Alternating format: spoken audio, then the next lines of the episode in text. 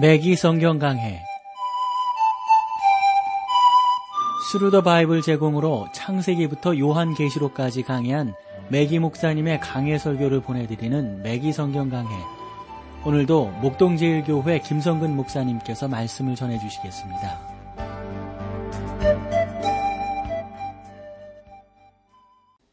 애청자 여러분 안녕하셨습니까? 매기 성경 강해 자 오늘도 여러분들을 다니엘서로 모시겠는데 오늘 8장 9절 말씀부터 보겠습니다. 자, 본문으로 들어가 볼까요? 9절이에요.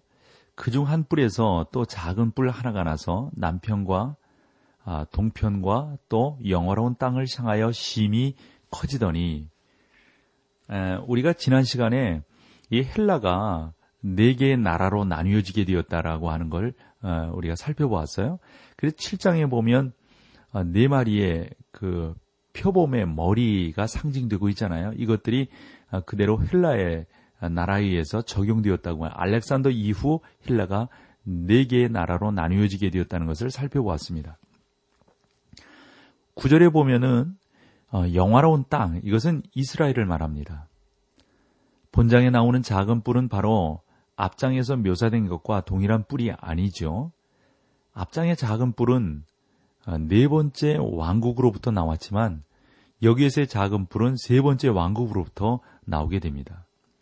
제 7장에 묘사된 작은 뿔은 미래에 계시될 것이지만 여기에 나오는 작은 뿔은 역사적 실체가 되는 것입니다.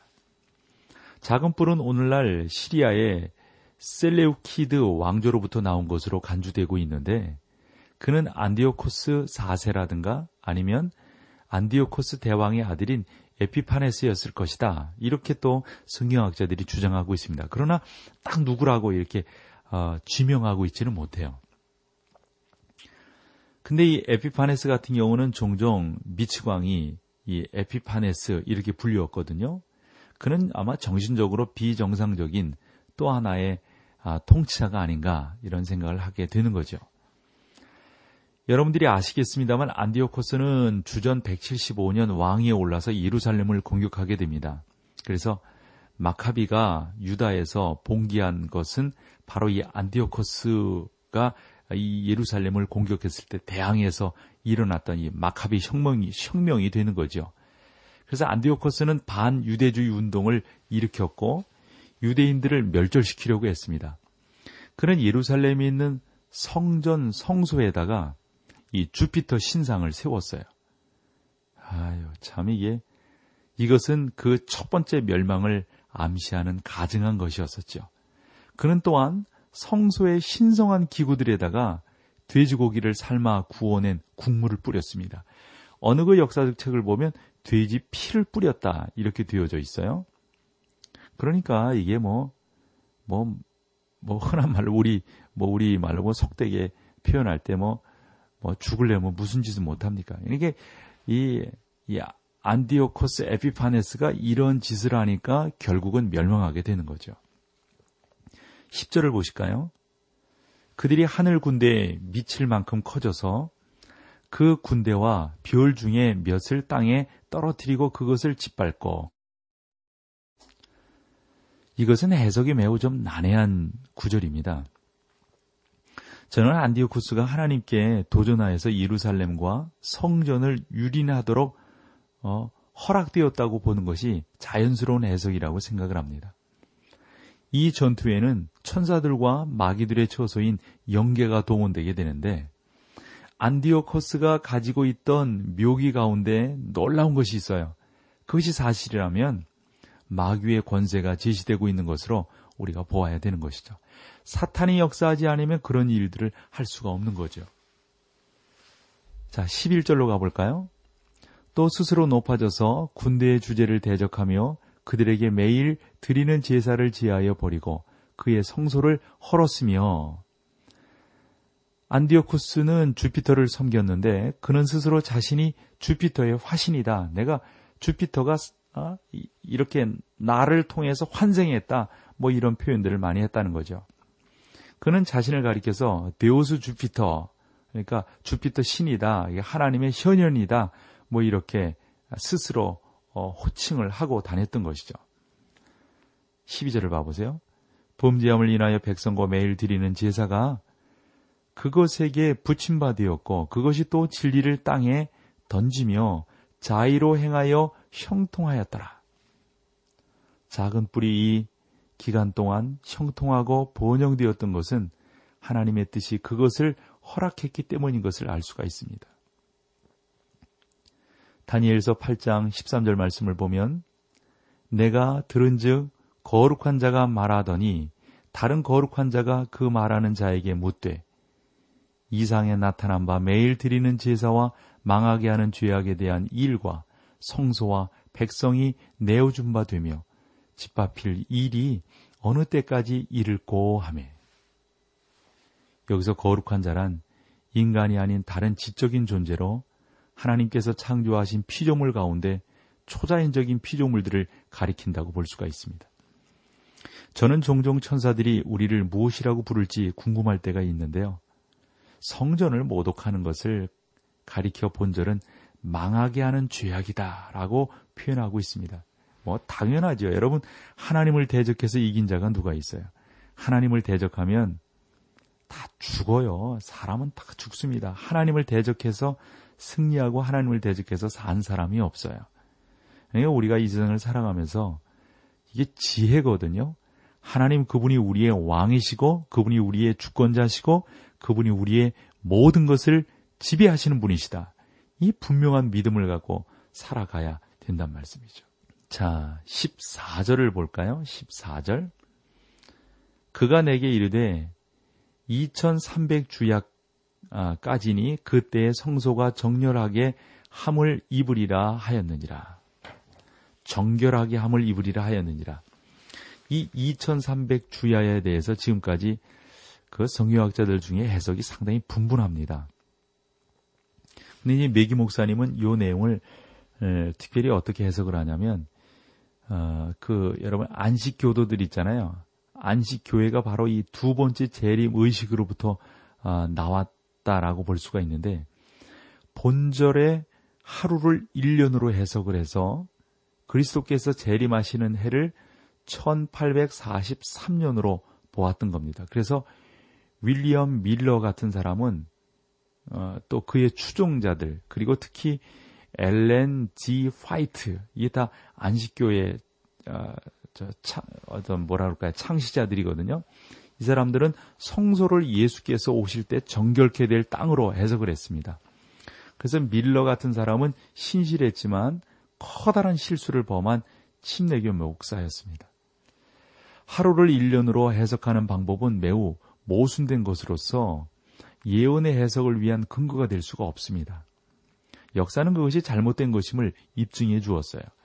그래서 여기에 나오는 2300주야를 문자 그대로 24시간의 하루로 계산된다면 그 기간은 6년 내지 7년이 될 것이거든요. 이때는 대략 안티오코스가 주전 그러니까 한 170년경에 잔인한 행동을 범하기 시작했던 시기와 일치한다고 볼 수 있습니다. 그래서 마침내 유대의 제사장인 아, 유다스 마카비가 시리아의 군대를 몰아내고 성전을 정결케 하여서 오염된 성전을 다시 봉헌하게 되는 겁니다. 이처럼 성전을 정결케 한 사건은 뭐랄까요? 광명절을 통해서 기념되고 있는 것이죠. 그래서 이런 내용들을 우리가 성경에서 하나의 그 예로서 살펴본다면 요한복음 10장 22절 거기에 보면 다음과 같이 기록되어 있거든요. 예루살렘의 수전절이 이르르니 이르리니 때는 겨울이라.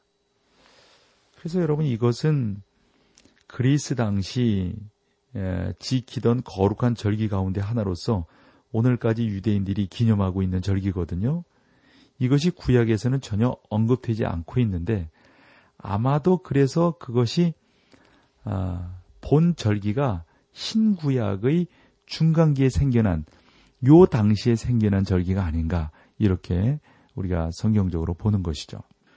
그러면서 이제 환상의 의미를 여기에서 보여주는데 요 내용도 우리가 찬송을 함께 하고 어, 요 내용들을 살펴보도록 하겠습니다.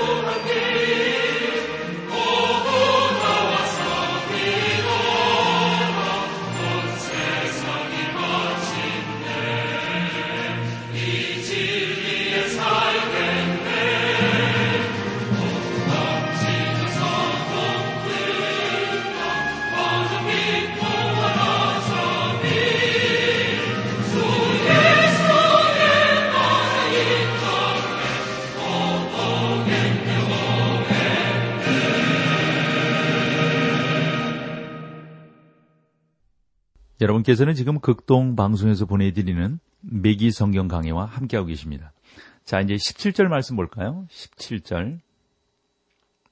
아, 15절, 16절을 한 번 더 보겠습니다. 나 다니엘이 이 이상을 보고 그 뜻을 알고자 할 때 사람 모양 같은 것이 내 앞에 섰고 내가 들은 즉 을레강 두 언덕 사이에 사람의 목소리가 있어 외쳐 이르되 가브리엘아 가브리엘아 이 이상을 이 사람에게 깨닫게 하라 하더니 환상을 보고 깜짝 놀란 다니엘이 그것의 의미가 뭔지 알기를 원하고 있죠, 지금. 그래서 어, 다니엘에게는 천사 가브리엘이 나타납니다. 이것은 아마 성경에서 가브리엘이 가브리엘이 최초로 소개되는 장면이 아닌가 싶어요. 여러분들 어, 가브리엘이 여기 말고 더 먼저 소개된 장면이 있나요? 여기가 제일 어, 처음 소개되는 장면인데 그때 이제 가브리엘이 이제 나타나서 말을 합니다. 17절을 보세요. 그가 나의 선 곳으로 나왔는데 그 나올 때 내가 두려워서 얼굴을 땅에 대고 엎드리매 그가 내게 이르되 인자야 깨달아 알라 그 이상은 정한 때 끝에 관한 것이니라. 계속되는 설명에서 가브리엘은 안디오코스 에피파네스가 장차 올 적그리스도의 축소판에 불과하다는 사실을 명백히 밝혀주고 있습니다. 이 이상은 정한 때의 끝에 관한 것입니다. 우리는 그 이상이 말세가 아니라 정한 때의 끝에 관한 것이라는 사실에 유의해야 합니다. 정한 때의 끝은 우리 주님 예수께서 대환란 기간이라고 말씀하신 때에 온전히 성취될 예언을 말하고 있습니다. 여기서 언급되고 있는 사람은 불법의 사람과 그리고 제7장에서 작은 뿌리라고 불리우는 저 그리스도를 가리키는 겁니다. 이 예언은 가까운 미래를 넘어 아주 먼 미래에 관한 것으로서 오늘날의 우리에게 있어서도 미래가 되고 있는 것입니다. 안디오코스는 이방인의 때에 그러니까 이방인의 때 끝에 출현하게 될 다른 작은 뿔에 대한 예표에 불과하다고 봅니다. 자, 18절을 볼까요? 그가 내게 말할 때 내가 얼굴을 땅에 대고 엎드려 깊이 잠들매 그가 나를 어루만져서 일으켜 세우며 이렇게 세우며 이렇게 표현되고 있는데 그러한 이상이 이 다니엘에게 미친 물리적인 물리적인 영향을 우리가 좀 주목해 보는 게 좋을 것 같아요. 19절을 보세요. 가로대 진노하시는 때가 마친 후에 될 일을 내가 내게 알게 하리니 이 이상은 정한 때 끝에 관한 이름이니라. 가브리엘은 안디오쿠스를 통한 지역적인 성취로부터 이방인의 때에 끝날 그 어떤 끝 있지 않습니까? 그것을 향해서 나아가고 있음을 우리가 여기서 볼 수가 있습니다. 20절을 볼까요? 내가 본 바 두 뿔 가진 순양은 곧 메데와 바사 왕들이요. 정확하게 여기에 이제 명칭들이 나오고 있네요. 하나님께서 다니엘에게 이러한 부분들을 정확하게 또 그 계시로서 보여주고 계시는 거죠. 그래서 20절 같은 경우는 순양의 정체를 분명히 밝혀 주시면서 따라서 우리는 그것에 대해서 이제 추측할 필요가 없어지는 거죠.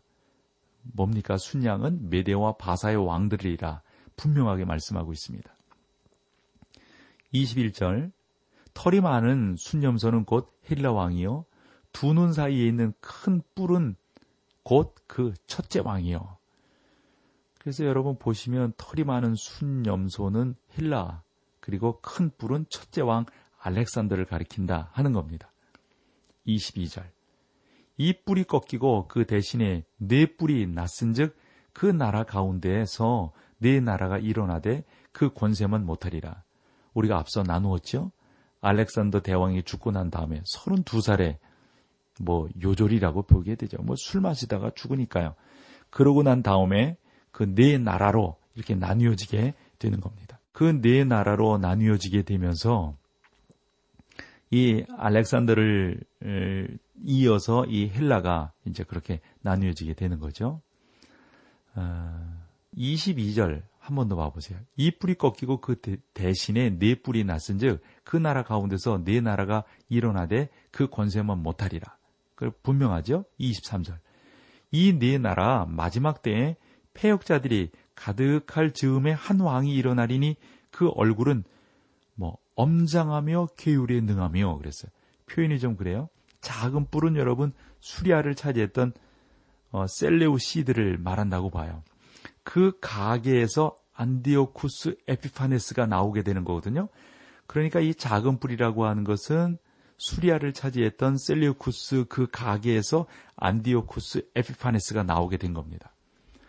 본절과 역사적인 사실에 대한 연구에 의하면 에피파네스는 그뭐 정신적인 그러한 질환 그러니까 우리가 정확히 본다면 이건 귀신에 들린 거거든요.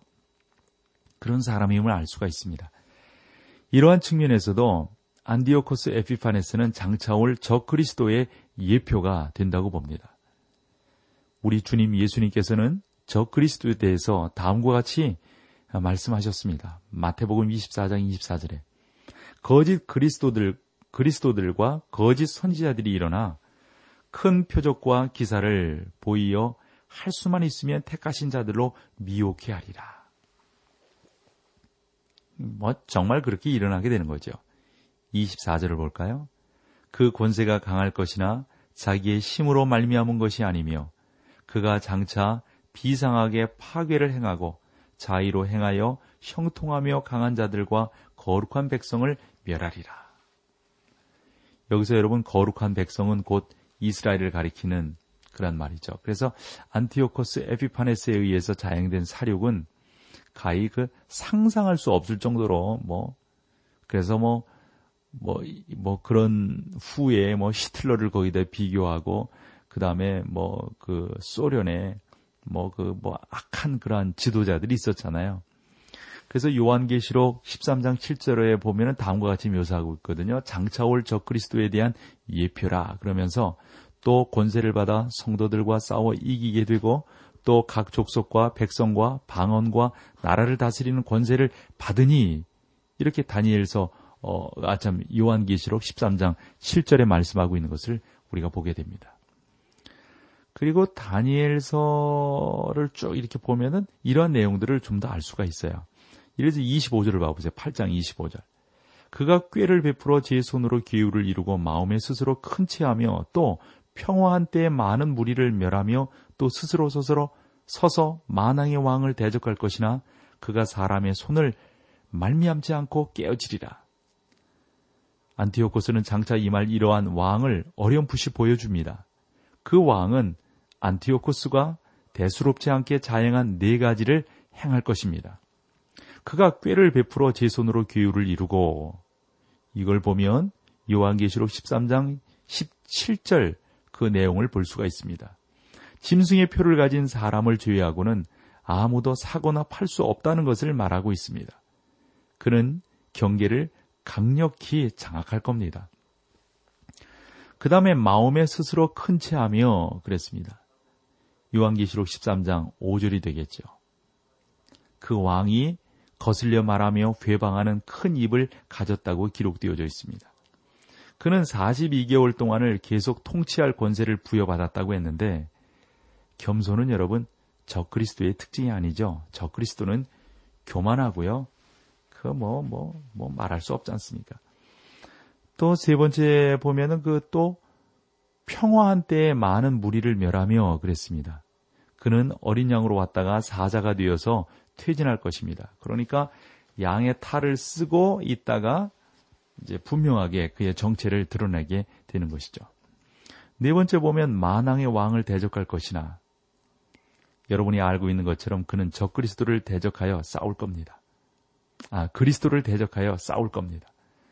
적 그리스도와 요한기시록 13장에 나오는 첫 번째 짐승의 특징 가운데 하나는 그가 이 그리스도를 대적한다는 사실입니다. 26절 볼까요? 이미 말한 바 주야에 대한 이상이 확실하니 너는 그 이상을 간수하라. 이는 여러 날 후에 일임이니라. 다니엘은 그 환상이 먼 미래에 관한 것임을 여기서 듣고 있습니다. 그것은 장차 이말 여러 날 후의 일이다 하는 거죠. 마지막 27절을 볼까요? 이에 나 다니엘이 혼절하여 수위를 앓다가 일어나서 왕의 일을 보았느니라. 내가 그 이상을 인하여 놀랐고 그 뜻을 깨닫는 사람도 없었느니라. 환상이 다니엘에게 가져다 준 물리적이며 심리적인 영향은 과히 엄청난 겁니다. 하나님께서는 이때 이방인의 때를 이스라엘 민족의 역사와 연결시켜 보여주기 시작하셨어요. 이것은 먼저 다니엘을 어리둥절케 만들었죠. 여러분 오늘날도 많은 사람들을 어리둥절케 하고 있지 않습니까? 하나님께서는 어떻게 이스라엘에 대한 당신의 섭리를 이방인에 대한 그분의 섭리와 이 세상에서 함께 병행시켜 나갈 수 있을까요? 그리고 교회에 대한 하나님의 계획은 그것을 더욱 복잡하게 만들어가고 있습니다. 물론 대답은 매우 분명합니다. 하나님께서는 오늘날 당신의 백성을 당신의 이름으로 부르고 계십니다. 우리는 이러한 집단을 가리켜 교회라고 부르는 거죠. 교회가 휴거되어 땅에서 옮겨질 때 하나님께서는 이스라엘과 이방 민족에 대한 당신의 목적을 그러니까 그 목적을 이루어 가시면서 하나님의 그 온전한 뜻을 나타내 주실 줄로 믿습니다. 자, 오늘 여기까지 하고요. 다음 시간에 또 여러분들을 다니엘서에서 뵙겠습니다. 감사합니다. 매기 성경 강해 지금까지 Thru the Bible 제공으로 창세기부터 요한계시록까지 강해한 매기 목사님의 강해 설교를 목동제일교회 김성근 목사님께서 전해주셨습니다. 이 시간 방송 들으시고 청취 소감을 보내주신 분께는 나침반 출판사에서 신앙서적을 보내드립니다. 청취 소감을 남겨주실 분들은 극동방송 홈페이지 매기 성경 강해로 들어오셔서 사연을 남겨주시거나 문자로 참여하실 분들은 한 통에 50원의 유료 문자 샵 1069, 샵 1069번으로 보내주시기 바랍니다. 매기 성경 강해 오늘 순서를 마칩니다.